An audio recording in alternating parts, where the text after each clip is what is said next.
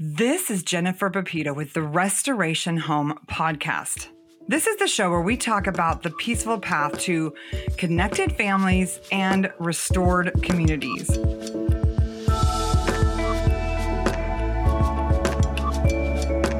Today on the show, I'm so excited to be talking to Mary Heffernan. She is on Instagram at Five Mary's Farms. She's a busy ranch mama running her. I mean, I don't even understand how you run everything you do with four children. Four children or five? Four, girls. I'm the I'm the fifth Mary. You're the fifth. I'm like, wait, five. So I'm so excited to be talking today with Mary Heffernan about having a family vision, going after it, and managing all of the work along the way. Thanks for joining me today, Mary. Yeah, thanks for having me. I'm so excited to be here. Yeah, I'm so excited to talk to you. I've been reading through your new book, The Hands on Ranch book. It's amazing. It has kind of like how to do everything. And I know that many families who kind of set out on this path to be an intentional family and have a vision and have a restoration home a lot of them do decide that part of that is going to be having some property or growing some of their own food or you know maybe having some kind of a family business. How did your family get started doing this amazing enterprise you know, we say this journey really found us. We were living in Silicon Valley, which is where I grew up before it was called Silicon Valley. Um, and we had four little girls. My husband had a law practice. I've always been an entrepreneur. So I had a lot of different businesses, brick and mortar shops, and life was just really busy. Um, but we both come from big families. And everything is usually centered around food for both of our families. So we a couple of the businesses that uh, my husband and I had started together were restaurants serving families really good quality food. You know, we always, it was important to us to source our ingredients well. And we were on the hunt for really good quality meat. Um, we were going as far as going out to different farms, you know, learning about their practices. We even rented a trailer and picked up a few steers and took them to the butcher ourselves. You know, we really wanted that to be a big part of the process. And then uh, we kind of did a deep dive into what makes really good quality beef. Um, and it's it's genetics, it's the feed program, it's how they're raised, it's the finishing, um, it's the dry aging, which is really rare these days. You know, where our, society is all about efficiency instead of you know hanging uh, like our ancestors did, hanging your your wild game or your beef in a shed in the back. And that aging process is really important. So we were on a mission to bring that back and make that accessible to our customers. And when we couldn't find a small farmer ranch that could do it on the scale we needed, we naively thought, you know, we're just going to do this ourselves. we could buy some land. Our brother in law is a cattle rancher. He can help us navigate how to do this.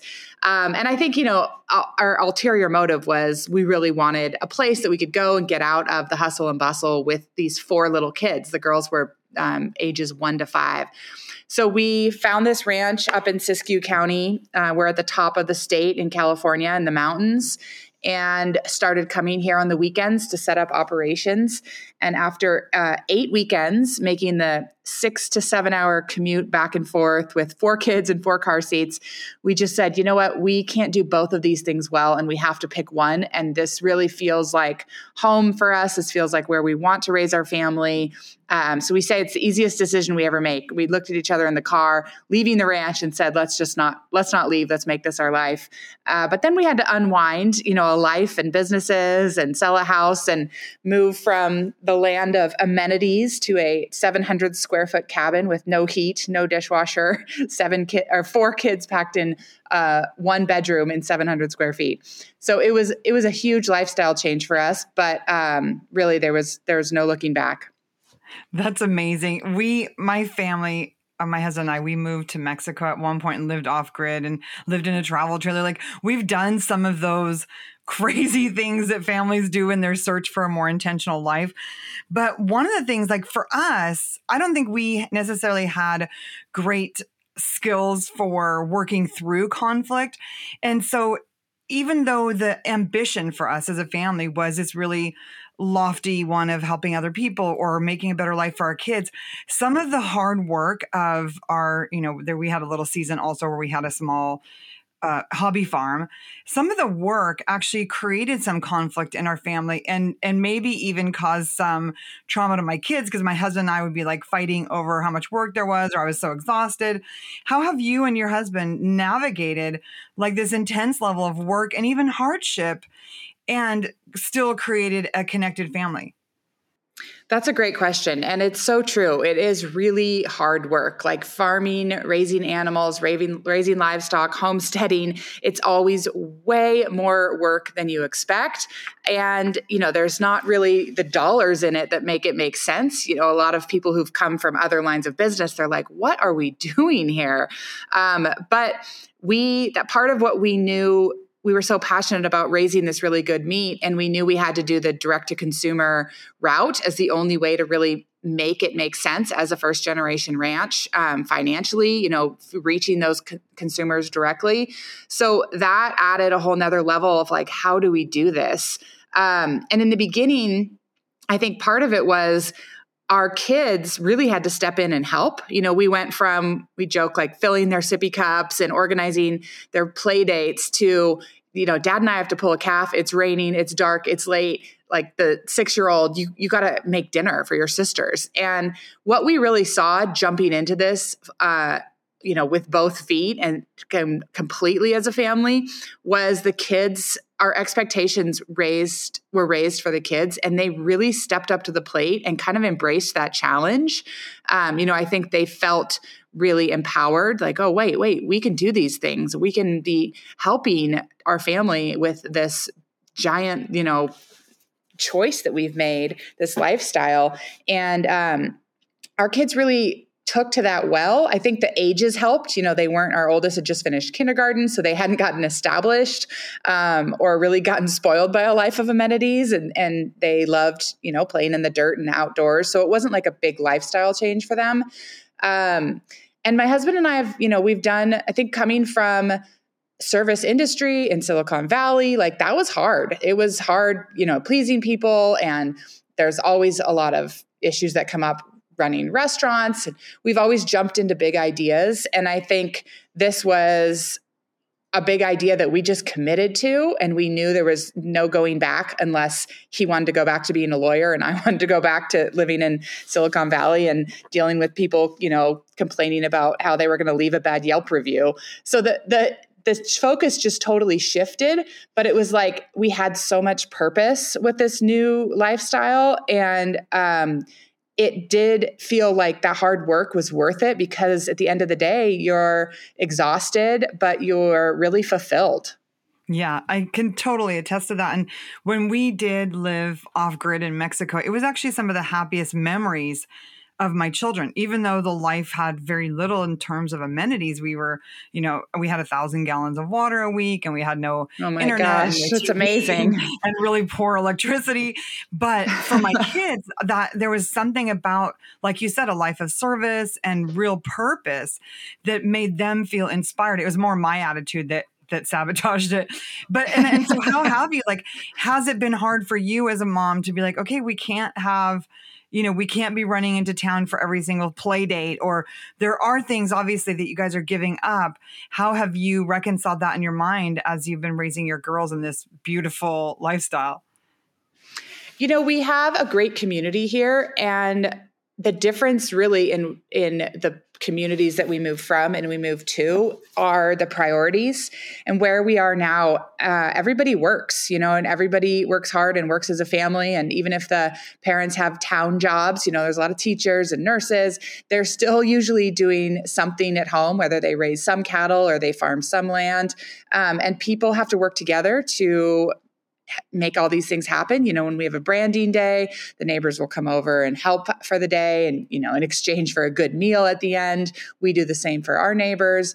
Um, so it really was not as much of a culture shock to dive into you know what are play dates play dates and dinner parties don't happen in this lifestyle but a branding day that's that's the equivalent. You know the kids get to do something purposeful with their friends. We all enjoy a meal afterwards.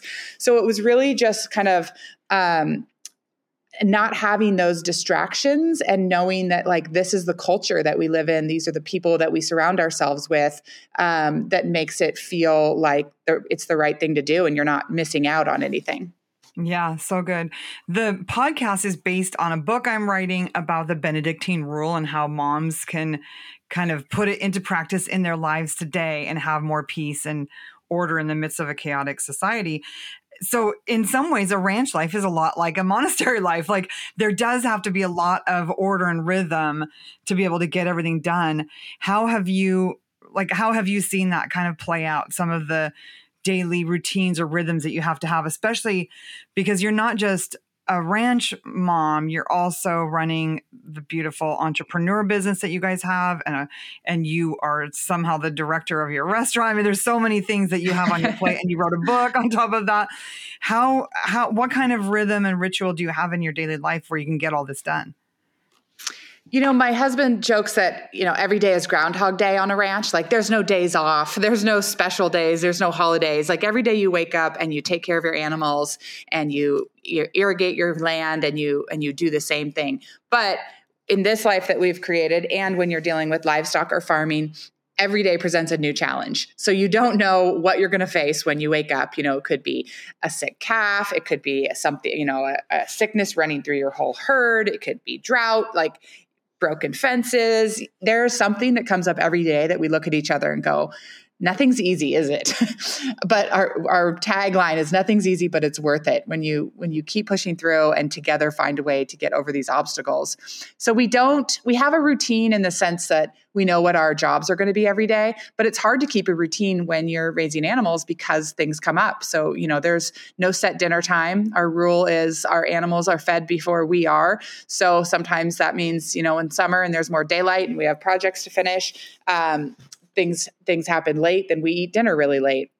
If we're uh, something comes up where we all need all hands on deck on the ranch to you know deal with a sick horse or whatever it might be um, things get pushed back. You know kids kids can't go to school kids have to be here to help.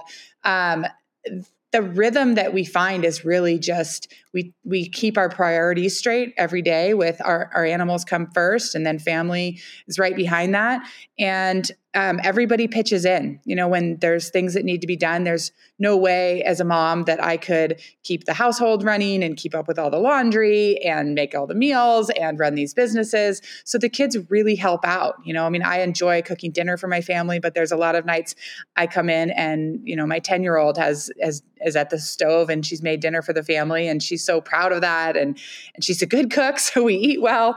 But uh, you know, the other girls they they take over the laundry like it really is a team effort to um, to get it all done and to figure out you know how to make sure that the biggest priorities every day are taken care of yeah.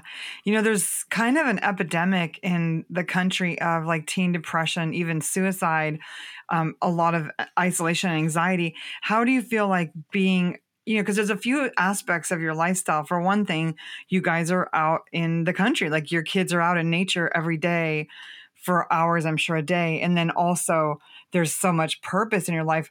What do you feel like has really helped your children? Because they're obviously very capable and and I'm sure just have a real sense of purpose in their lives. What are some of the things that you feel like have impacted that? You know, I think that a big part of that is knowing that you are not the center of the universe and other things are more important than you are. And when you have animals and you're trusted with the care of them, um, you know, we we're a cattle ranch. We have a lot of cattle. We don't expect our children to be in charge of the lives of all of our cows and their calves, but they have their own projects. You know, they do 4-H and FFA. They raise steers for the fair, and that's their animal. They're in charge of making sure it's fed you know twice a day. It's always got water, it's got exercise, it's got shade. And they have horses. You know, my girls are competitive in rodeo, which is never something I thought I would. Um, I would never thought I'd be a rodeo mom, but it's really important to them, and it comes with a lot of responsibility. You know, horses are uh, one of the more difficult animals to take care of because they like to get hurt, and they've got you know they have to have new shoes put on every six weeks, and they need supplements, and some of them need uh, older horses needs you know special kinds of grain and they they take care of those horses. They are their responsibility. If they want to ride and compete in these sports, um, that's on them. And my husband and I, of course, you know, give them the tools that they need to do this.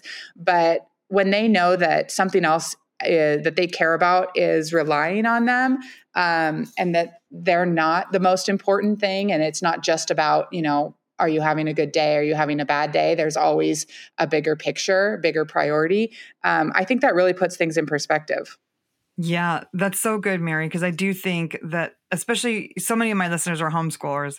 And I think for us, sometimes we can get so hyper focused on our kids that we actually give them too much attention.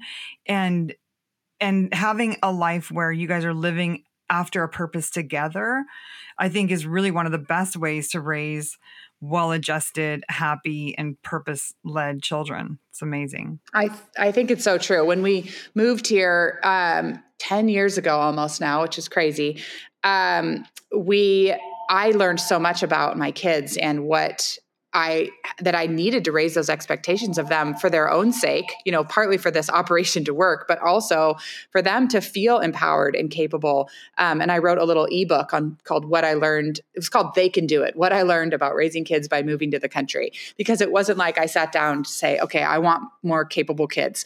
What parenting book can I read to make them more capable?" It was just born out of necessity, and I saw that I had been doing them a disservice when we lived in the city in an urban area I mean, it was the suburbs, but you know, from where we are now, we call it the city.